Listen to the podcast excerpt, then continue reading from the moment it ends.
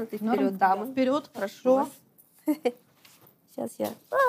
А я, кстати, запамятовала, я сижу на каком из стульев? А ты сидишь на вот этом. На вот этом, На- хорошо, да, на гостевом. Да, на гостевом. Сейчас я... а, так, я чаечку налью, да? Нам Да. чаечку как раз так. Моя шикарная книга здесь пол- полежи чуть-чуть, пожалуйста. Так, значит, чай. Так, это мамин травяной чай. Мама говорит, Из Дагестана. да, мама говорит, они там пей, мол, плацебо же работает. А она постоянно эти чаи гоняет, говорит, так хорошо себя чувствую. А вот смотри, нерефлекторно хочется тебе помочь. А как ты Ну. реагируешь, когда тебе человек говорит, давай я тебе помогу, давай я тебе там А, это самое... Ну, так выходит, что у меня не бывает в основном встреч каких-то, где людям принципиально нужно там мне помочь. В основном все могу сама сделать, и это чувствуется. Но меня спрашивают, есть зависит от человека, но меня спрашивают, как тебе помочь. Вот, и обычно я говорю никак, потому что ну, в целом я сама справляюсь, меня все устраивает. Стоп, стоп, не тяни меня. Она меня, когда сильно тянет, я могу упасть. Ты, короче, здесь с ней гуляешь по вот этому Да, периметру. я на самом деле туда выхожу, но зависит от Лизы, от ее настроения, прям зачастую она не дает идти дальше. Она как бы станет, начинает пятиться, она начинает душить себя поводком, то есть она не идет, тянет себя, и ты понимаешь, что это бессмысленно. Иногда я беру ее на руки, но получается у меня 6 плюс 6, 12 килограммов утяжелителей. Нога стоит 6. Нет, она 5 стоит, стоит, стоит на весит. 5, а весит она 6 с лишним, да, 6 с половиной. Здрасте.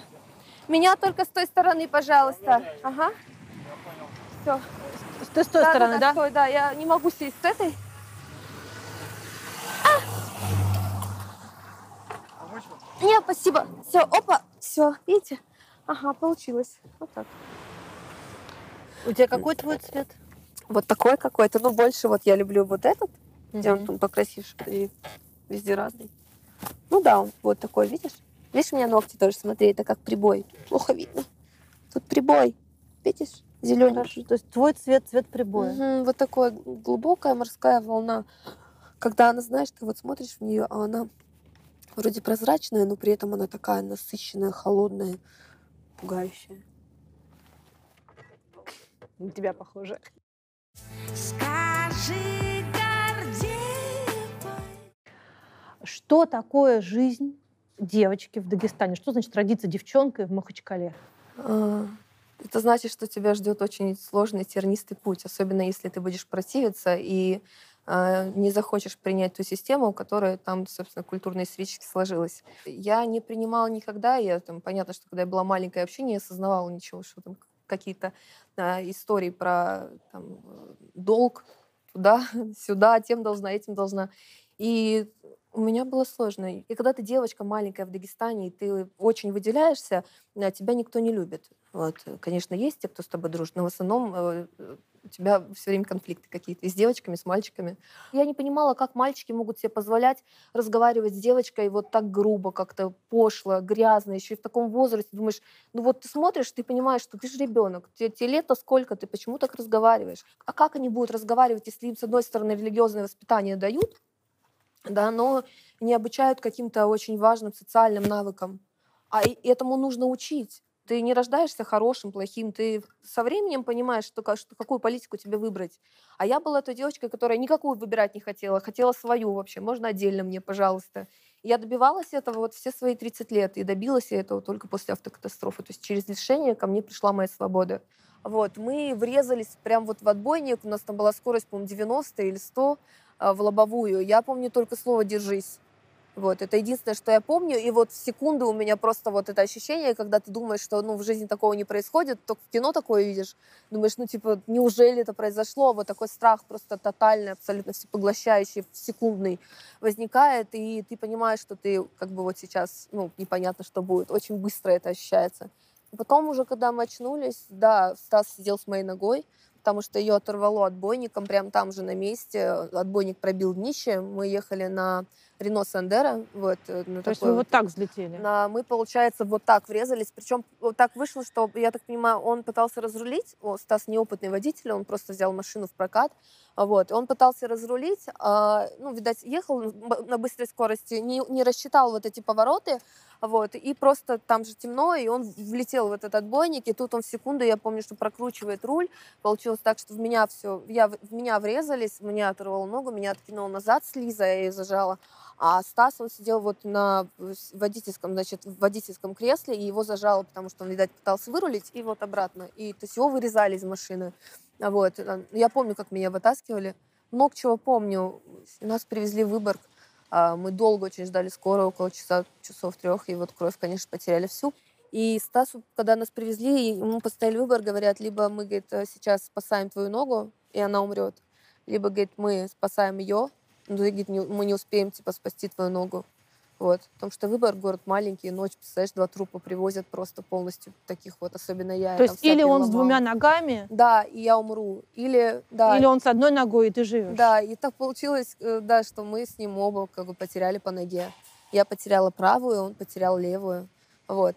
Той, до той же длины, да, потом у нас был суд с ним, как бы, и, разумеется, про суд. У меня не было никаких а, к нему претензий, потому что, ну, во-первых, мы дружили очень хорошо, и я понимала, что а, было время, когда я там находилась очень там, а, я была там простужена сильно, и я дома, и я не могу выйти на работу, и ко мне некому прийти, и Стас там мог, знаешь, набрать фруктов, таблеток, там, лекарств, как моя мама вторая тоже тетира, и прийти ко мне вот, э, принести, значит, и вообще рядом был, и другом был хорошим очень товарищем. Него- ему грозило, по-моему, не помню, что-то от 4 до 7, что такое, за непред- непреднамеренное причинение тяжкого вреда. Да, вот, и, конечно, я не хотела, чтобы его сажали, разумеется, потому что было много хорошего, я его за это ценила очень. Но все равно получалось так, что мои друзья многие не могли его простить, и до сих пор, наверное, не, не, не, не могут простить вот тому, А что ты? произошло. А я, прост- я не знаю, вот, но считается, что мозг не умеет прощать, то есть у него как бы нет такой функции прощать. И я думаю, что я также к нему с уважением отношусь, мы общаемся, мы поддерживаем связь, списываемся с ним. И все, и мы вот в таких отношениях нормальных. Я думаю, что ему со мной немного повезло. Вот. Ну, я, если так пытаться объективнее немного, мне кажется, что да, потому что а, я не причиняю ему вообще никаких неудобств. То есть он живет Чувство свою вины жизнь. ты в нем не выращиваешь. Не, абсолютно, мы не говорим даже об этом.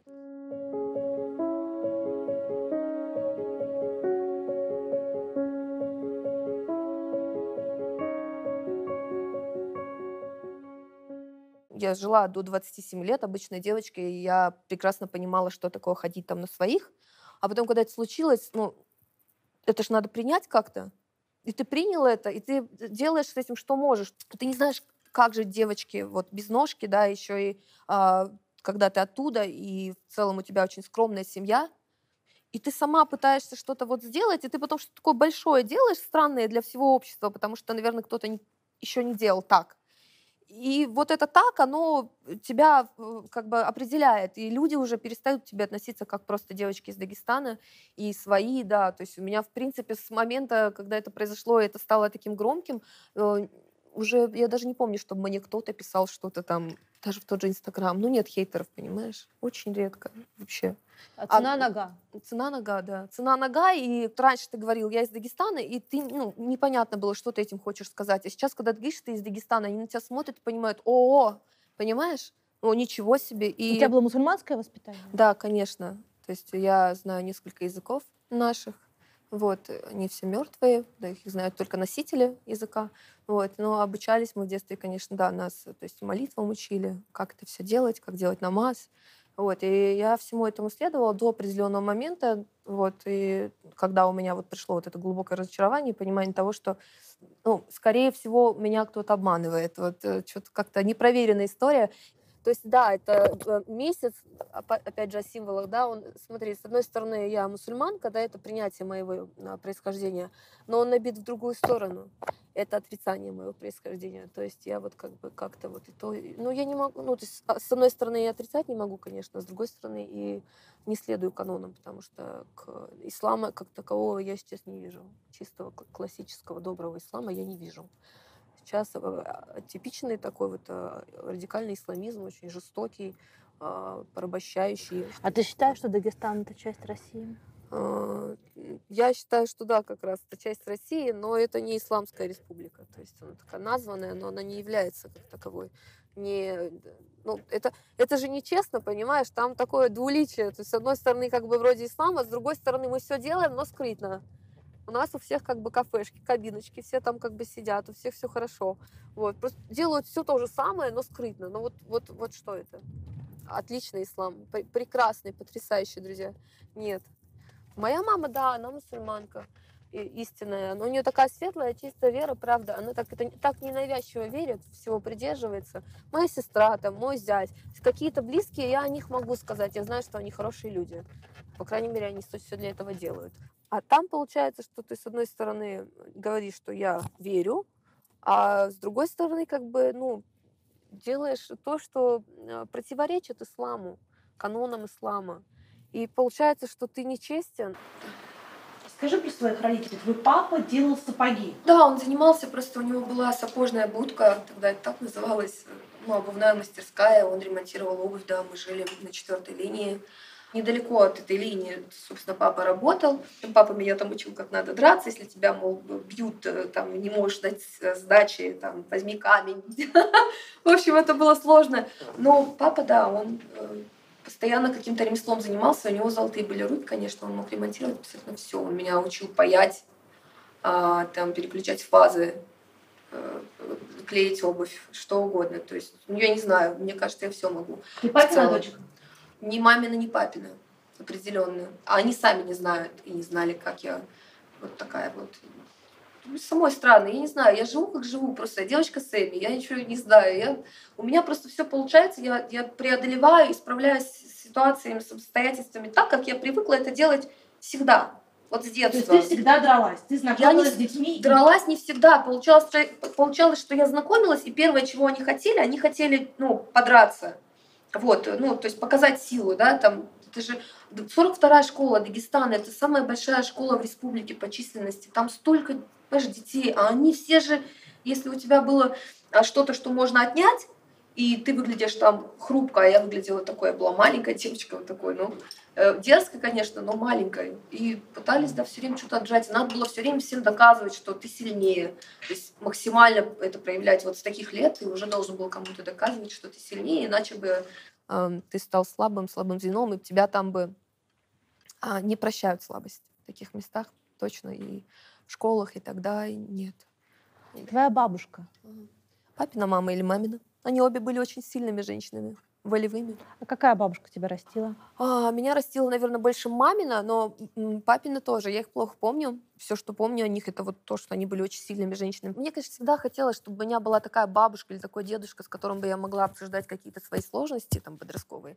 Но вот не сложилось так, поэтому, ну, не было этого. Плюс они в основном говорили на родном языке, да, там, на одном из диалектов, и там ну, ты либо на этом разговариваешь, либо просто как бы вы не разговариваете. Ну, привет, привет. Потому что другие бабушки, исламские бабушки, это другие бабушки, они как бы, ты не расскажешь им каких-то своих о, о своих тайнах, каких-то сокровенных, как это вот в кино показывают, да, там, внучка, бабушка. Подожди, то есть тебя бабушка никакая, ни мамина, ни папина не защищали? Никто не защищал. Ну, мама больше всего старалась, конечно, но у нее, я ее лишний раз даже пыталась к этому вообще не подключать. То есть, когда у меня там в школе случались сильные драки, и было такое, что я там валялась на полу, и мама прибежала, дождь, у меня кровь, э, она как бы меня поднимает, домой несет. Там, Тебя избили? А, мы подрались, да, подрались. А, то есть не тебя избили, а вы мы подрались. подрались, Это да, важно. да, мы не избили, меня никто не избивал, мы всегда дрались именно, потому что я хоть и не любила это дело, а мой мозг, у него хороший инстинкт, такое самосохранение, он всячески пытается как-то решить конфликтные ситуации миром, но если я понимаю, что там никак, то, особенно в том возрасте, то ты просто дрался, да, ты надевали кольца, перстни надевали, брали у мальчиков, там у кого-то перстни, надевали на руки, брали у пацанов вместо кроссовок там своей обуви какие-то ботинки, надевали, прям А вот шли дралась с драться. парнями или с И девчонками? с парнями, и с девчонками дралась. По сути, это просто иерархия такая. А, а в таком возрасте подростковом, когда ты э, такой весь бунтарь, и все тебе не нравится, в этом возрасте, понимаешь, объяснять, э, ну, как бы ребенок ребенку ничего не объяснит. Там сложно. И вот не было какой-то бабушки, которая могла бы, да, там, с которой бы ты могла присесть, сказать, бабуля, вот у меня там то-то. Ну, не было такого. Сестре ты тоже не могла. Старше нет. Что-то я ей рассказывала, но прям отрывки, и, и то не всегда, и не все, потому что я знала, что она очень э, ранимая, и я не хотела ее ранить. Я вообще, если я вижу, что человек очень такой тонкой душевной организации, я стараюсь максимально максимально ласково к нему подойти, трепетно, чтобы не причинить ему боль. Вот, а сестра у меня, она такая, она ангелочек. Да, она очень светлая. Вообще мама нормально нас воспитала, мне кажется. Я думаю, что она нами гордится. Скажи, Я, я так воспитана, я не знаю, как это. И мне и тогда, и в Дагестане казалось, там вот бы- была такая привычка, знаешь, у ребят, она везде, везде, наверное, есть. Когда ты идешь, и вот какой-нибудь, не буду называть это слово, он, он берет рукой тебя по заднице. Или там машина проезжает, а ты идешь вот так вот, тоже так же. И вот, ну, это у меня, я не понимала, как нормально реагировать, то есть вот как вот сделать вид, что ничего не произошло. Было такое, что просто девочки могли шли идти по дороге, и проезжали парни, а, там тоже имена не буду называть, они могли их просто девочку взять, машину запихнуть, с- увезти ее, как бы, ну, изнасиловать ее толпой. Вот, и выкинуть. И такое И им происходило было? постоянно, им за это ничего не было. И есть такая история, и как, когда мы стояли с моей сестрой двоюродной Дианой, с- ехали в длинных юбках, блин, со свадьбы какой-то там сестры, стоим, ждем маршрутку, чтобы ехать в поселок тети. И просто проезжает черная десятка, останавливается резко, без номеров, хватает мою сестру Диану, запихивает в машину, я начинаю кричать, бежит какой-то парень, вытаскивает Диану вот так из машины, она валится на асфальт, катится вот так, он нача- начинает ногами там этих парней бить. В общем, они уезжают с этими открытыми дверями, и этот парень нас потом с нами же в маршрутке сел с нами и доехал до дома. То есть мы просили у него имя, что-нибудь, какие-то данные, чтобы мы его отблагодарили. Ничего не дал, и мы, я его, конечно же, спросила еще тогда, я спросила, я говорю, а почему э, вы это сделали, собственно? Он говорит, ну, я представила, что на вашем месте может быть моя сестра. Вот, э, ну, это- вот эта чуткость, понимаешь? И когда у меня там в Дагестане, в Махачкале были страшные разборки с ребятами, я там пряталась по подъездам. То есть это, я не знаю, как я выжила вообще, это ужас. А, их даже не поумирали все, поубивали их. Они в лес ушли все, и их потом всех порастреляли. Они боевиками, что ли, Да, стали? да, они стали лесниками. Нас называли так их лесниками. Время тогда тоже было сложное, очень много терактов. В Дагестане ты на всем этом рос, ты там, не знаю, из окна вылезаешь, а там бегут по гаражам э, эти самые э, какие-то мужики, ну, боевики, за ними эти ОМОНовцы с- пиф-пиф-пиф стреляют. Или выглядываешь, а у тебя там э, над этажом подруги дом вот соседний прям горит просто невероятно горит. И что, а боевики выкуривали их оттуда. То есть, ну, много всего такого было. И ребят, да, на- их поубивали почти всех. Я даже сейчас вот, я, не знаю, сколько лет уже никого не могу встретить. Отравили тебя за что? У тебя Потому что вот татухи? детство, про детство вспомним, давай. А, татух, конечно, не было еще. Просто а, не умела общаться со сверстниками, мыслила иначе. Мама говорила и говорит, что сложно было понять меня, что а, с самого детства вот как-то вот нестандартно мыслила слишком. И вещи Слишком для такие Кавказа говорила. или слишком вообще? Вообще для России, да, в принципе, вообще просто само по себе это... э, Ну, Кавказ, конечно, это еще, еще жестче сказалось, потому что, ну, там вообще сложно с воспитанием. Вот, спасибо большое. Вот Они меня открывают всегда. А вот это так вот. наоборот открывают. Да, чтобы я шла, видишь, куда я иду, они уже знают. Как королева. Да, ну, потому что, ну, они видят, что мне сложно пере- переходить, и они открывают. Тебя травля не сломала? Меня не сломало, хотя ее было очень много. Для одной девочки это слишком много. Вот. Но нет, не сломала. Наоборот, сильнее, что ли, сделала. Не люблю так говорить, но я просто понимаю, что все, что происходило в моей жизни, я со всем этим справилась, и даже сама не знаю как. Э, ну, ну, как бы вот оно и происходит само, понимаешь? Я же не делаю ничего специально, я не создаю себе какого-то образа, там, э, какого-то определенного впечатления. Я стараюсь максимально быть вот, вот девочкой Сэмми. Вот. Смотри, один из стереотипов, Сложно. который касается людей с инвалидностью, это Мгм. то, что когда ты получаешь инвалидность, особенно в зрелом возрасте, Ага. это все ты один, у тебя никогда не будет секса, у тебя никогда не будет детей, у тебя никогда не будет ничего. Это все неправда, конечно.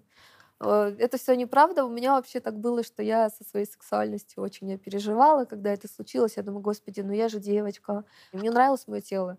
А, Я такая, ну как я буду вот сейчас, вот буду ли я там нравиться, буду ли я сексуальной, э, будет ли ко мне какой-то интерес. И мне для этого ничего не пришлось делать, люди сами стали показывать, что да, он есть, просто есть смелые, а есть кто боится. И понятно, что тот, кто боится, он даже не посмотрит, он так постарается обойти. А смельчаки, да, конечно, есть тут и женщины, и мужчины. Э, И я не знаю, так получилось, что вот нога появилась, и я как будто стала с ней еще прикольнее. И когда я поняла, что я все еще нравлюсь, конечно, я выдохнула очень сильно. Ну, представь, я такая вся, а потом бац, и у меня меняется тело, и я смотрю на свою правую часть тела, и я вижу, что она просто, ну, искромсана, она вся такая потрепанная, куча швов. И с одной стороны смотришь на себя вот так, видишь одну а с другой стороны ты видишь себя другую. И ты понимаешь, что вот это не изменить, это надо принять, и это сложно. Но, но Ну,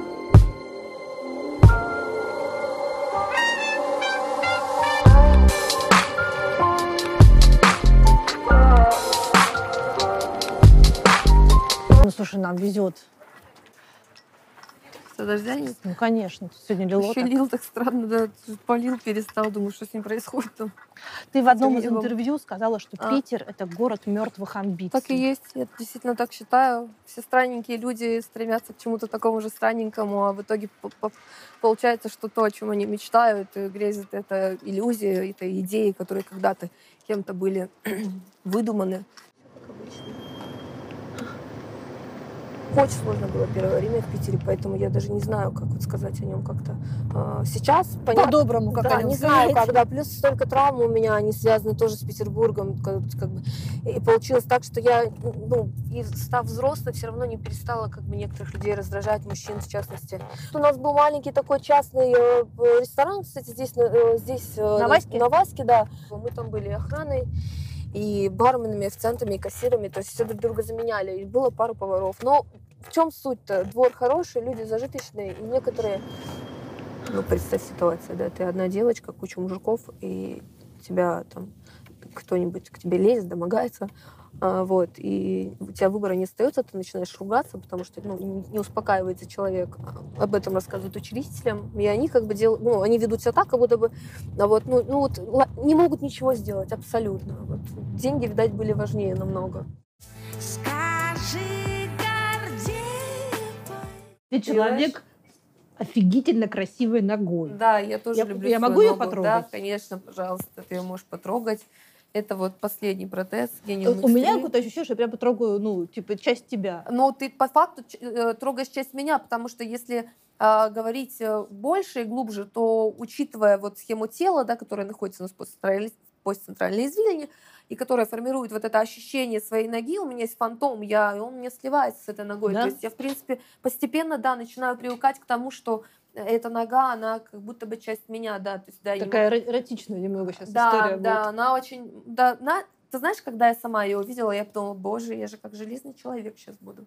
То есть я уже себе придумывала образы, как я буду выглядеть, и я знала, что мне будет круто.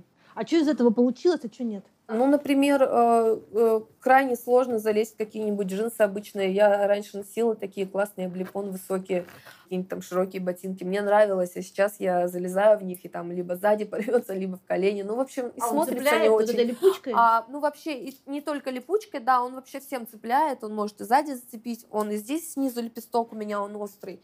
А, там те же самые колготки. Колготки вообще ужас. Это, они рвутся через раз практически. Я всегда отрезаю одну ногу. Ну, господи, отрезаю в смысле колготину. А. Да, колготину отрезаю. Вот, потому что я же не натянуть на протез, какие колготки. А когда леггинсы приехали, я сначала посмотрела такая, думаю, блин, получится у меня обрезать или нет. Но у меня получилось. Я вот сейчас в зеркало смотрю, мне а, очень нравится, как я выгляжу. А я помню до аварии, я видела рекламу, и там Джулия Робертс такие покупала себе в этой Кальцидонии в горошек кол- колготки. Я смотрела, думаю, о, сейчас я себе куплю такие колготки, сейчас куплю. А потом получилось, что я, ну, я хотела купить, потому что мне нравилось, как выглядят ее ноги.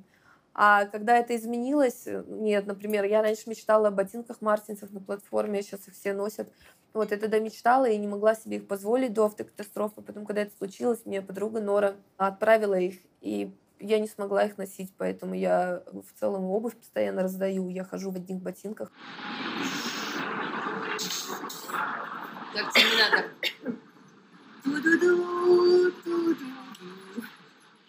Я себе представляла, что я там в районе 35 лет уже буду носить такие там тренчи до колена, да, там бежевого цвета, все такое классическое. У меня будет этот зонтик с, то- с тросточкой, значит, я буду курить тонкую сигарету, красная. ба- Ну, в общем, я представляла себе это очень так прям живописно. Слушай, я видела твою фотографию из больницы, буквально Да. там через несколько недель Ну, после автокатастрофы. И я смотрела и думаю, какая далее. А, я тогда активно занималась вообще с тренером со своим вот с другом Стасом, с которым мы разбились. Я активно занималась тайским боксом. Я до этого кикбоксингом занималась долго, потом решила тайским. Все? Вот мы с ним занимались и были такими спортивными прям очень. И нам даже сказали, что если бы не, а вот это, не это спортивное тело, нас бы, конечно, жестче разломало.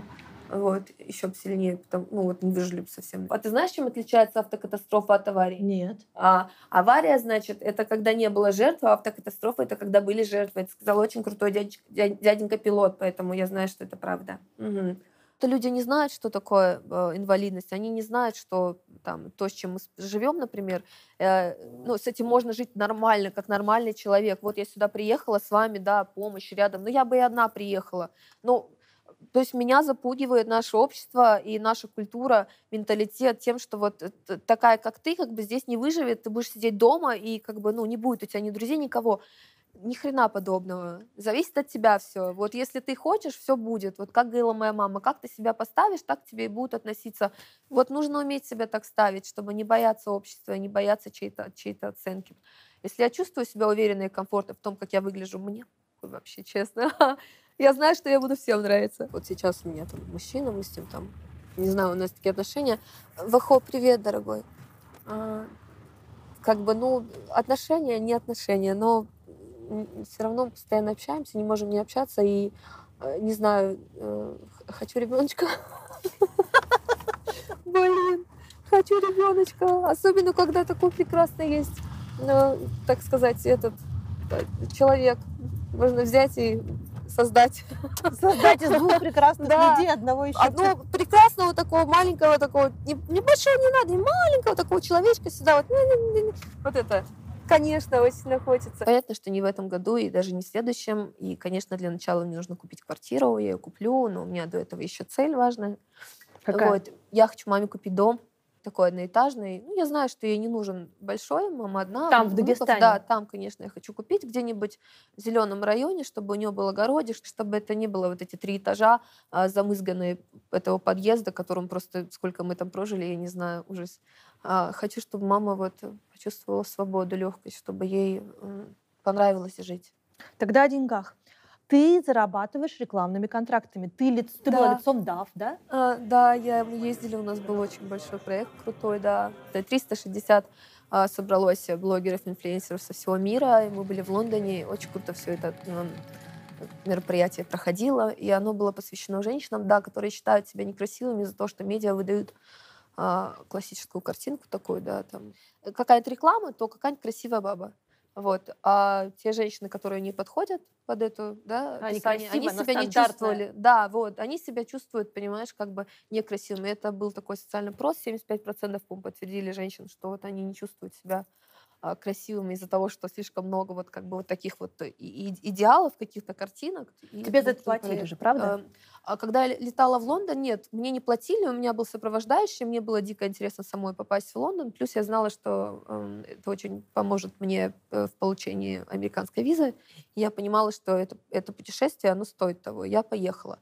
Получать я стала за проекты какие-то существенные деньги не так давно. Вот, и исключительно потому, что вот э, настаиваю на этом, я и мой менеджер, потому что огромное количество людей пытается просто ну, тебя юзать, а если ты такая э, добрая простушка, как я, то меня пытаются использовать всячески, поэтому Ксюша там максимально обороняется, она делает все, лишь бы вот отстоять как-то вот эту честь мою и сказать, что, ребят, ну как бы Сколько стоит у тебя интеграция в Инстаграме? да, на самом деле немного. Если пост там какой-нибудь, то 50, 60, там 70, зависит от того, кто обратился. Вот, а от охватов зависит. Там сторис 10-15 тысяч. Вот. Но я очень избирательная, я не рекламирую все подряд. Мы делаем так, чтобы нашим людям, подписчикам аудитории не надоедало, и поэтому у меня ее немного, и я, ну, я немного зарабатываю. Если Но ты бы хотела зарабатывать чем? Ты бы хотела зарабатывать рекламой? А, Я бы хотела зарабатывать рекламными проектами, раз, и два, э, опять же, интеграция меня в некоторые проекты как а, эксперта, и вот это сейчас скоро будет, пока не буду оглашать. А Плюс я пишу, и у меня же издательство, книга, я забываю про это сказать. Пишу книгу, полтора года я себе сдала. Да ты что? Все, да, я её пишу, и она у меня будет. Я, конечно, это что, надо Потому что книга. половина подписчиков Сэми Да. говорят ей в комментариях Написать о том, что книгу. пишите про эту книгу. Все, я, Надо написать. У меня я причём- хотела в конце тебе это сказать, что тебе это надо сделать. Ну вот, видишь, как получается. Ты в Инстаграме помогаешь также людям э, с Да. протезами, с колясками. Вообще У тебя вот недавно был сбор на коляски для малышей, которые еще даже не, не- не умеют ходить. То есть Да. это коляска первого шага. Да, и таких колясок в целом вообще в России как бы нет. Их э, только-только вот стали производить ребята, и да, их просто поддержала.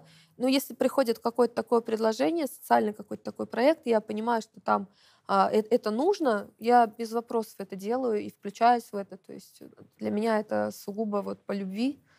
Слушай, а ты же с блогером Сережей познакомилась до До, катастрофы. за пару месяцев до. Это вообще незадолго мы с ним познакомились на Ваське, там же я жила, и он проезжал, и, и- мы с подругой его увидели, с приятельницей, не помню. И я ему начала говорить, Сережа, какой ты классный, какой ты А ты его молодец. видела а его просто инсте? увидела в инсте, да, А. просто увидела. и Я ему, значит, это все выказываю, свое вот это уважение со всем этим пиететом. Он, да ты бы тоже справилась. Я говорю, «Да я бы, я говорю, да, давай. И когда это случилось, он говорит, вот видишь, вот, да. Он говорит, вот видишь. Представляешь, через пару месяцев он мне Капец. пишет, говорит, Сэм, я говорю, Сережа, не знаю, что сказать. Он ко мне приехал в больницу, и я говорю, ну вот как бы так случилось просто. И он говорит, вот видишь? Я говорю, да. Я говорю, ну я же не знала, как я могла понять. Я говорю, как, пока этого не было, мне казалось, что я не выживу. У Сережи 30 с чем-то миллиона 30 подписчиков. миллиона, да. Он очень к этому хотел. У нас с ним разные цели. И я за него реально рада, но я понимаю, что вот у меня это не сама цель. Ну, это слишком мало для меня. Это не то, ш- не то чего я хочу. Социальные связи. Вот к чему я стремлюсь. Побольше связей. Это влияние, власть. Но я хочу какой-то такой одобрительной власти. Не то, чтобы я там хочу всеми повелевать. Нет, я просто хочу иметь возможность э, творить большие дела, а делать это с легкостью. Ребята, посмотрите, что мы делаем. А, сейчас. Раскрутила, и Лиза сидит такая, катается. Сладкая. Расскажи про Лизу. Когда случилась автокатастрофа, Лиза у тебя была в руках. Да, так получилось, что она была в руках. И в силу того, что она обычно убегает, ну, вот тот факт, что она осталась, он очень поражает. Е- ехал вот этот мусоровоз, по-моему, то ли дальнобойщик, то ли мусоровоз. В общем, я путаю. Ехали они на этой большой машине, и дальниками светят и видят белую какой-то, белый кусок какой-то, комочек. Начинают ближе подъезжать, смотрят собака. Хотят выйти к ней, один выходит, идет, а она вперед уходит. То есть вот так вот они за ней раз за разом тю-тю-тю, по чуть-чуть ехали, вот такие короткие расстояния. В какой-то момент она ну, уже у нашей машины оказалась и стала бегать вокруг машины. То есть если бы не Лиза, Нас бы не спасли. вас бы не спасли. Нет, они бы не увидели, просто там темно слишком было. 22.40, по-моему, было, когда мы врезались. У вас теперь какие-то особенные Да. отношения, не такие, какие были Мгм. до этого? Да, несмотря на то, что я больше стала знать о рефлексах, изучала лабораторные работы Ивана Петровича Павлова, и теперь много знаю о собаках, я понимаю, что она не умеет думать, но то, как она чувствует, то, как она со мной спит, э, не знаю, что я без нее буду делать, я стараюсь об этом не думать. Но я переживаю, потому что, ну, я не знаю, когда она уйдет, а она уйдет рано или поздно. А для меня эта собака стала какой-то частью меня, как в фильме «Золотой компас», по-моему. Помнишь, там у них были эти, как они там назывались? Вот, вот, вот, вот, вот, вот, вот, вот она, Деймон. Дэймон, да. Да, реально, мы очень похожи, ну, так говорят, по крайней мере. И она спокойная для Джек Рассела. Лиза, ты Дэймон Сэмми. Она, что? Она слово такое не знает, говорит, что Деймон? Какая хорошенькая. Моя хорошенькая, сладкая собачка, самая любимая. Через две недели после того, как ты попала в автокатастрофу, Мгм. на самом деле ты должна была уехать Да. навсегда из России. Да, в Канаду я должна была уехать, вот не потому что меня притесняли, вот, и я ничего не могла с этим сделать, никто меня и здесь тоже не мог защитить, вот. И были только близкие друзья рядом, старшие, как наставники, как вот они меня пытались как-то вот, подтолкнуть к тому, чтобы я все-таки уехала, но я, видишь, не успела уехать. Канада меня ждала, и я знаю, что они меня очень хотели забрать, и они знали мою историю, причем знали все подробности, потому что, ну, ты о таком говоришь, когда ты называешь причину, тебе нужно рассказать, почему. И тут вопрос, верят они тебе или нет. Мне верили. Меня хотели забрать не только в Канаду, еще и в Штаты. Просто там очень долго этот вопрос шел. И, и вот я собиралась, и все, и не успела просто. Мы со Стасом тогда как раз и ехали в Выборг перед этим. Мы, то есть последний раз хотели так покататься, так сказать, э, отметить, и все. И не получилось, видишь, разбились. То есть ты по факту убежище просила? Да, я просила убежище, да, потому что меня притесняли, и они мне давали его сразу же. То есть Канада вообще там, за две недели они были готовы меня просто забрать очень быстро. И я это знала, я еще сама тянула, тянула, потом решила, что все-таки надо, и, и вот, видишь, как получилось. Удивительно. Ты хотя бы иногда думаешь о том, как могло было бы быть? А, ну да, но я стараюсь не окунаться в это прошлое, оно все-таки такое, оно очень вязкое, а, и надо, конечно, стараться а, не лезть туда за какими-то негативными воспоминаниями плохими, а их э, в преимуществе почему-то их больше, их больше. Вот, я просто не смотрю туда и говорю себе, Сэм, ну как бы ничего не изменить, вот, все уже как бы случилось, смысл об этом думать вообще и тратить свое время драгоценные на мысли о грустном. У меня бывают срывы, конечно, периодически. Бывает, что очень страшно. Вот из-за фантомной боли тоже бывает очень сильно. Как выглядит фантомная боль? Фантомная боль выглядит как боль... Э, на, есть такая медицинская шкала, есть от единицы до 10. Вот фантомная боль по уровню боли, она на девятке. Это 9. То есть 10 это уже смертельная боль. Смертельная у меня была, но я вот справилась. А фантомная это 9. Это невероятная боль, которая никак, вот ее не видно, но она происходит внутри твоего тела, и ощущение такое, что втыкают в себя что-то острое, горячее. Э, она таких разных... А, это же импульсы, электрические импульсы. То есть они бывают а, с одной стороны, похоже на вибрацию телефона, а с другой то есть, стороны... подожди, я думала, что фантомная боль — это когда у тебя болит то, чего у тебя нет, как бы нога да, твоя но болит. Она, да, но эта боль, она просто... Ну, как сказать, нога болит? Это электрический импульс, который вот, получается, мозг хочет э, ответа от ноги, да, там он посылает импульсы в ногу. Не, не поступает ответа ни моторного, ни сенсорного. Возникает очаг возбуждения, и оттуда обратные импульсы идут в мою ногу, да, которая нет. Вот постцентральное зрение хранится схема тела.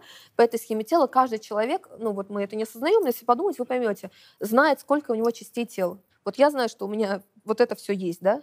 Получается, что проприоцептивного чувства у меня нет, то есть я не соприкасаюсь э, с пространством, но при этом ощущение ноги, оно есть, и оно постоянно меняется. И да, боль в ноге, которой нет, но э, она настолько сильная, что ты не можешь вообще понять, как эта боль в принципе существует. То есть вот такая, это нормально, это, ну, а она существует, и нет никаких способов борьбы с ней. Вот, и только паллиативно меня как-то пытаются ну, там, за счет препаратов держать в нормальном состоянии, но вот у меня все время лекарство, да, потому что не получается иначе, она слишком сильная. Мне все время кажется, что у меня остановится сердце, но вроде нет, не останавливается, мое хорошее. Вот, да, такая зараза. Слушай, ты где-то писала о том, что вот в тот момент после автокатастрофы ага. между жизнью и смертью ты совершенно не сомневаясь выбрала жизнь, да. и ты решила, что ты будешь жить. Да. Это прям правда. Это, конечно, абсолютная правда. У меня был такой ад, когда я была в, в этой в коме, когда меня на, я на операционном столе была, потому что я, судя по всему, периодически приходила в сознание, меня снова отключали, но я такую боль ощущала. Я когда очнулась, я просила меня убить. Вот, потому что то, что я чувствовала а, вот в этом вот в этом вот состоянии, да, э, такой у тебя э, кетаминовые ямы какие-то, то есть у тебя невероятные галлюцинации, но они настолько сильные, что тебе кажется, что это буквально вот реальность. Типа стоишь на какой-нибудь обрывистой скале, абсолютно как властелин колец, знаешь, темно, страшно, и ты просто летишь с этой скалы, залетаешь в какую-то комнату, в этой комнате на стене висит этот проектор, куча тел человеческих, они друг на друге, они все такие пекутся, они все такие, знаешь, желеобразные, они все томятся так, как будто бы это пышки, знаешь, вот э, оладушки. И я в эту кучу этих людей голых, вот меня туда прям, и это все настолько реально, что ты просыпаешься, и ты медсестрам говоришь, что вот меня похитили, я прям говорила им больно настолько, что мозг начинает там, конечно, свое это придумывать. Слушай, а это, это правда, что один из самых страшных, наверное, самых крутых треков Мирона Биполярка про то, что случилось с тобой. Да, со мной и с нашими двумя друзьями. Вот они, они умерли, мы их так вот все очень грустно вместе а, похоронили. За полтора года потерял себя, друзья двое мертвы, третье в реанимации. Каждый мой шаг под микроскопом и рил ток, если хоть раз оплошался... Если бы с моим другом такое произошло, я тоже не знаю, как бы я вообще просто, что бы я чувствовала. Меня бы, наверное, разрывало от боли. Вот, и я знаю, что им было всем очень больно, правда. Я это знаю, и...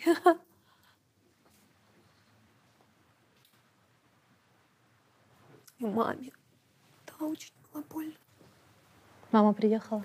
Да, она приехала, я ее отправила домой через короткое время, потому что было много друзей, и я не была готова видеть мамины глаза, и я понимала, что ей очень больно, что я ее дочь, и она чувствует меня как часть себя.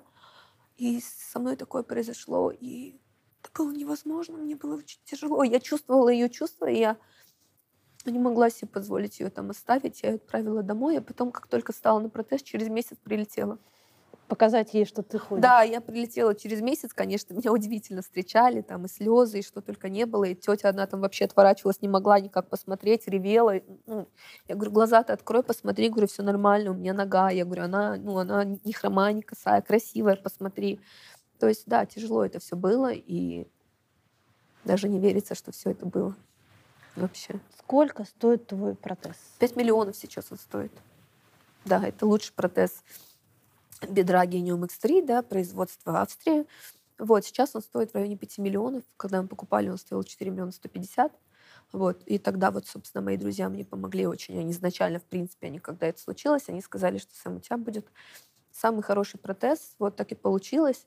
А, Причем на тот момент я вообще думала, что протез можно придумать, нарисовать, ну, дизайн, а он нет. И вот как бы и та нога, которая мне нравилась, она оказалась действительно очень красивой, вот Genium X3. И да, и Мирон э, вложил 2 миллиона, Лиза, елочка, миллион. И оставшийся миллион мы собрали с подписчиками за сутки. Меньше, чем за сутки я очень быстро закрыла сбор, потому что хотела как бы остановить, но люди слали, слали, слали, слали, и я тоже не могла поверить, Ты что ревела? это происходит. Да, я в шоке была, я думала, господи, как это произошло.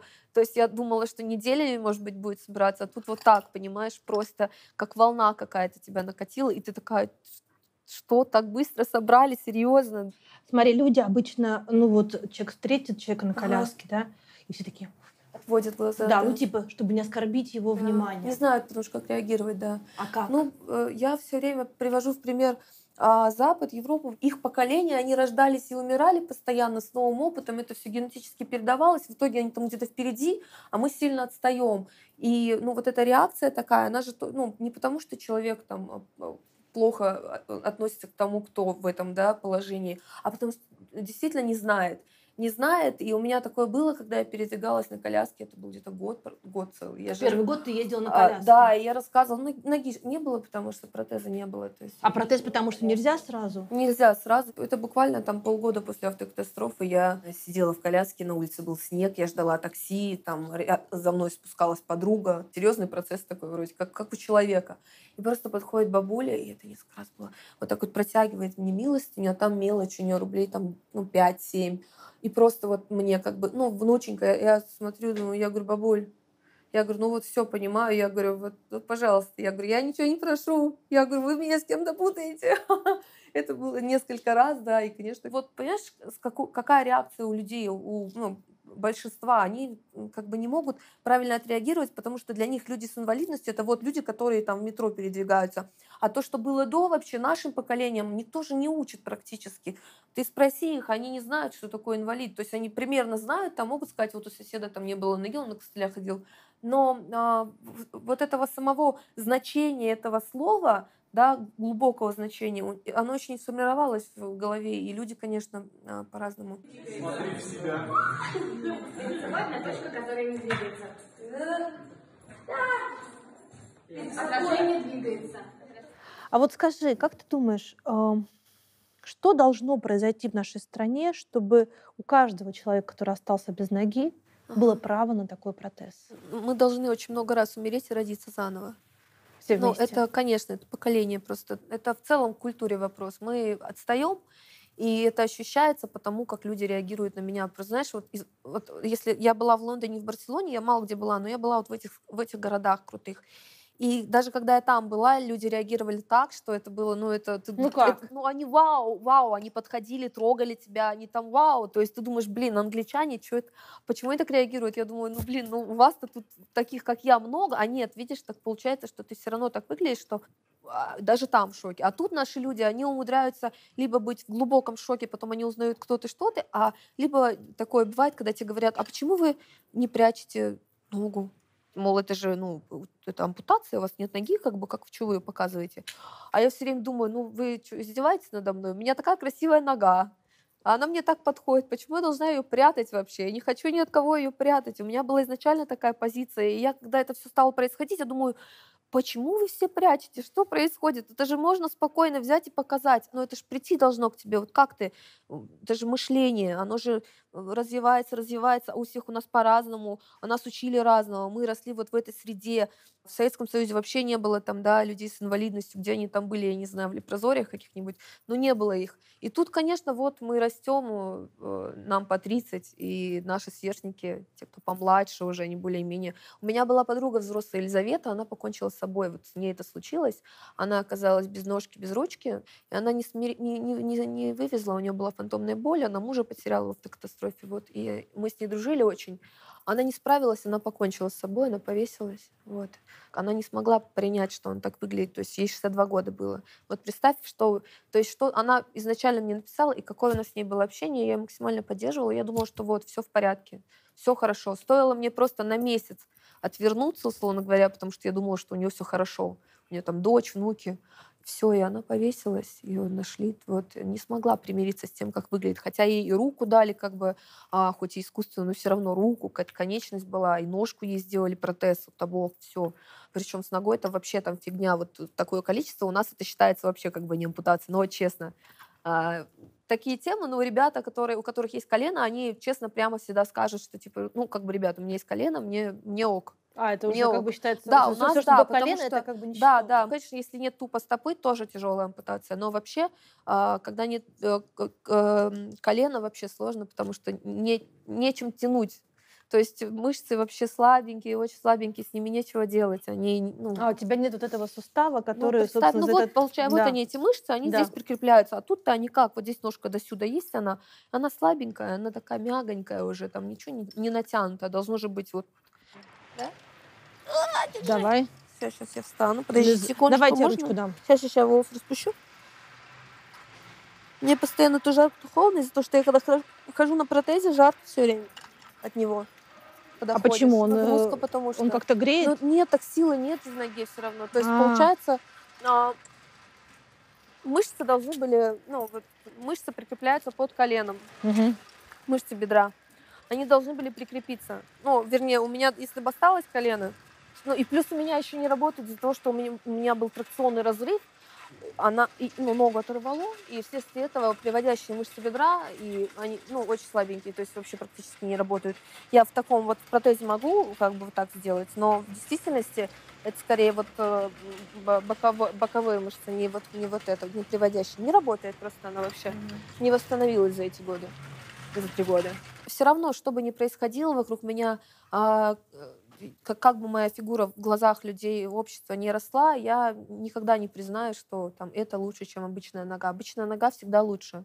И лучше не платить за прогресс. И лучше, когда у тебя есть две здоровые ноги, и, конечно, ты не ценишь это. А когда такое происходит, ты понимаешь, как, какой ты был дурак. Потому что раньше ты мог там спокойно пройти 2-3 километра, хоть 10. А сейчас ты 100 метров не пройдешь вот так спокойно. Надо присесть.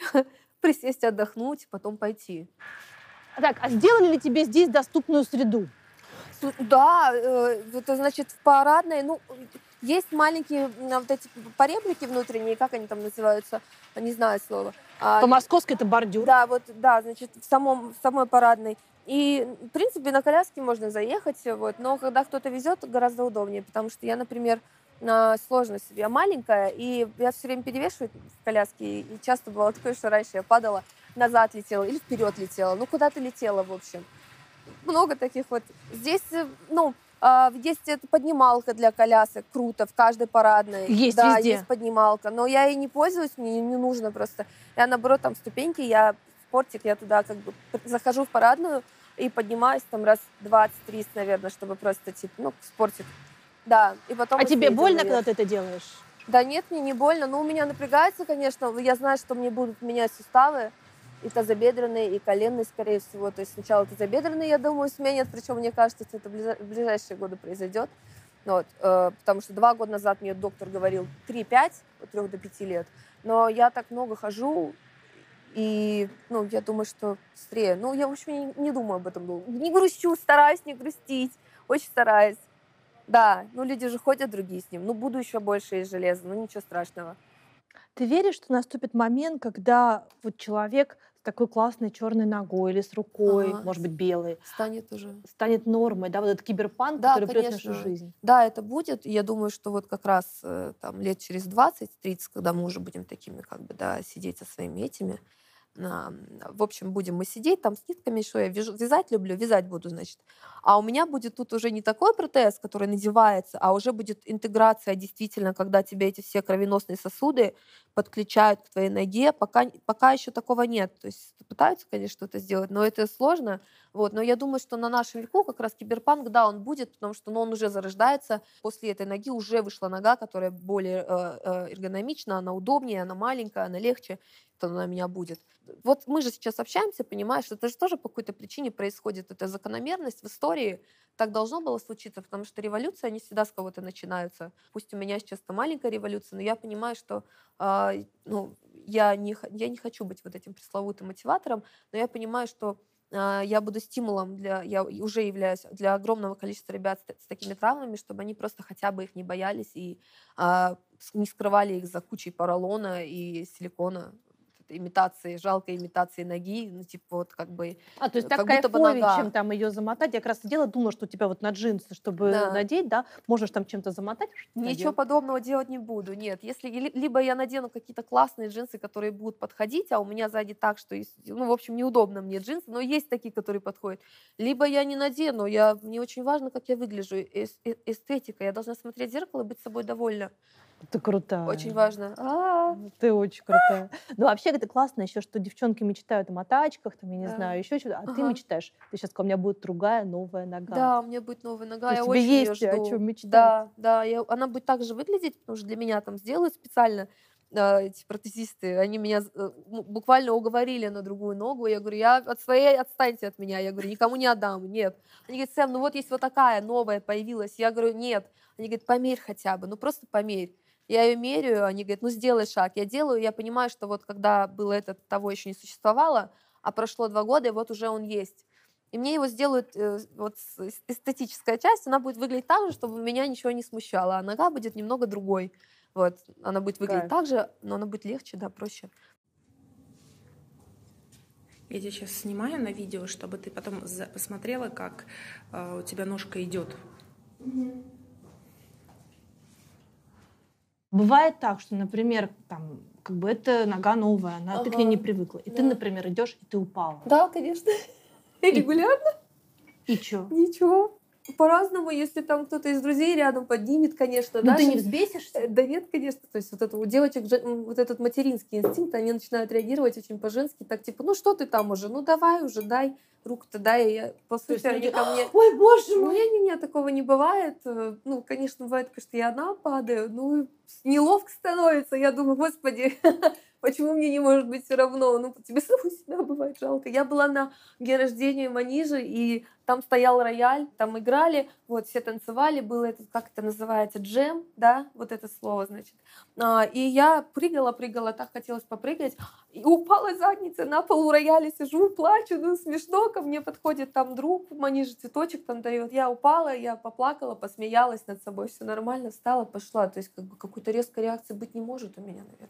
Как человеку, который Ага. не понимает, как устроен э, человек с инвалидностью, Ага. как ему правильно предложить свою помощь? Потому что всегда страшный геморрой. Да, всегда, всегда так. Но тут тоже, видишь, есть разные люди с инвалидностью. А со мной, например, так работает, что вот если из машины выхожу, нужно помочь, потому что а, я, короче, не могу выползти, я там застреваю, если мне руку не подать, я начинаю как бы делать вот эти движения, это очень нелепо выглядит, да, поэтому... То есть, нужно сказать, тебе нужно, чтобы я Да, помогла? просто, да, ты говоришь, вам помочь, тебе помочь, без разницы. То есть э, я сама помогаю там, людям, у которых нет таких сложностей, и, и я привыкла это делать, потому что большую часть жизни провела среди женщин.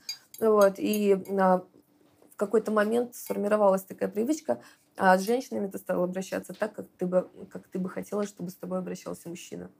Вот так, ну то есть по-королевски. Смотри, Да. а вот ты никогда не топишь за политику, ты никогда не высказываешься на политические темы. Но Да. ведь вопрос сексуальности сейчас у нас в стране стал политическим. Да, практически. Ну, просто все, понимаешь, вот эти, все эти идеологии из э, там э, там тот же феминизм, да, сексизм, огромное количество направленностей, вот бодипозитив, очень большое количество слов, которые вот на самом деле ничего не значат и не весят они ничего. А, я, конечно, могу сказать, что я та или это, правая, десятая, но это ничего не определяет, это никак меня не характеризует. Меня характеризуют мои поступки. Я не в политике не потому, что мне она неинтересна, как э, человеку, как социальному существу, мне, конечно, она интересна. Я и за Беларусь очень переживала, и много таких вопросов. И я о Дагестане очень часто говорю с болью. Я даже думала, на самом деле, про вот Думу, про депутатов, про все вот это, и я понимаю, что я пообщалась, я знаю, что не получится так, как я хочу, если я буду хотеть, если я буду идти в политику, то мне придется чем-то пренебречь и поступиться какими-то своими принципами, а я слишком принципиальная, не поступлюсь, нет. И вот либо по-моему, либо лучше я, знаете, А ну ты можешь использовать свой Инстаграм. А я его и использую, просто я не лезу, мне не обязательно, вот понимаешь, ты со мной говоришь о политике, при том, что я о ней вообще не думаю. Ты больше не хочешь уехать из России? Нет, конечно, хочу. Конечно, хочу. Хочу, и я уеду. Если не понравится, я вернусь, но я уеду в любом случае. Я столько лет Почему? хотела этого. Мечта детская. Я росла на этом кино, на этих фильмах. Конечно же, я не жду, что То там э, Америка будет... Не на ПМЖ, а посмотреть. Я посмотрю. Если мне понравится, все будет зависеть от того, как будет э, развиваться мое будущее. Я не могу ну, там, говорить заранее, но я при, примерно представляю, что будет происходить. Скорее всего, я буду и там, и тут. Вот, я буду постоянно уезжать, приезжать. Вот, но я хочу там родить ребенка, я хочу туда отвезти маму, я хочу, чтобы они все это повидали. Почему? А, просто чтобы было, потому что никогда не видели. Ну, сестра никогда не выезжала вообще за границу в жизни. Понимаешь? Никогда. Не только она одна, мои сестры. Те, кто там остался, и кому очень тяжело, и они выбрали такую жизнь. Не то чтобы они хотели, так получилось но у них очень много детей, и они очень скромно живут, так скромно, что хочется отдать все деньги мира, чтобы у них все было это не так плохо. А, но мама меня все время ругает и говорит, не подпускай близко, но я не могу, я же ее дочь. Я говорю, мама, что ты от меня хочешь? Ты же сама такое сделала. Не знаю, вот. Последние четыре вопроса, Давай. короткие. А чем на самом деле мальчики отличаются от девочек? Мужчины разные, как и женщина, вообще сложно говорить как-то вот э, категорично. А, но мне бы хотелось думать, что мужчины отличаются от женщин тем, что они смелее, хладнокровнее, но все по ситуации у всех. У всех у нас глубокие переживания, травмы, а, какие-то большие конфликты, да, гештальты неразрешенные, столько всего. И я видела мужчин, которые плачут, и эти мужчины ничем для меня не отличались от женщин. Не потому, что они а, не мужчины, а потому, что они просто люди. И как бы вот, ну, для меня сначала человек, потом вот уже вот это все, мужчина, женщина. Прости. Если бы ты могла да. выбирать, кем бы ты родилась, мальчиком или девочкой? Девочкой. Потому что, ну, и, ну вот сейчас я тебе говорю девочкой, да, мы же допускаем просто, да.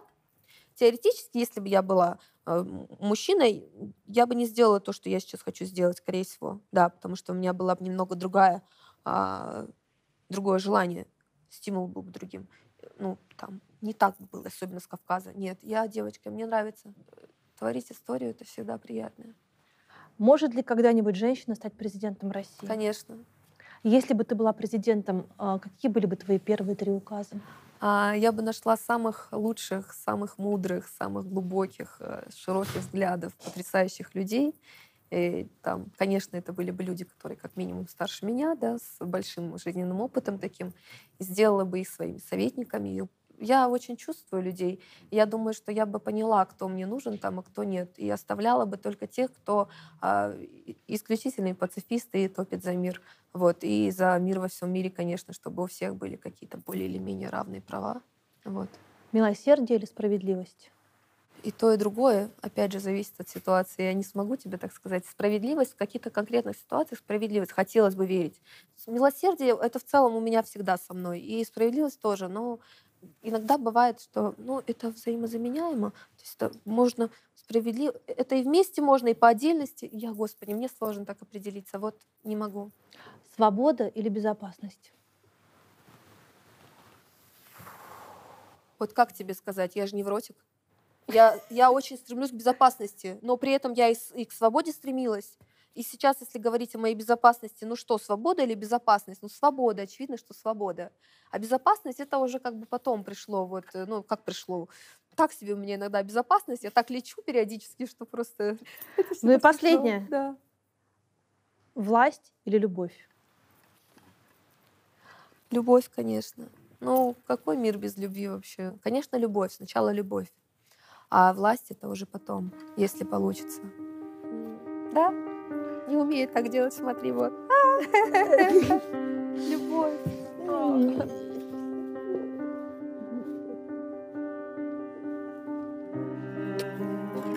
Спасибо. Понравилось. Да. Тебе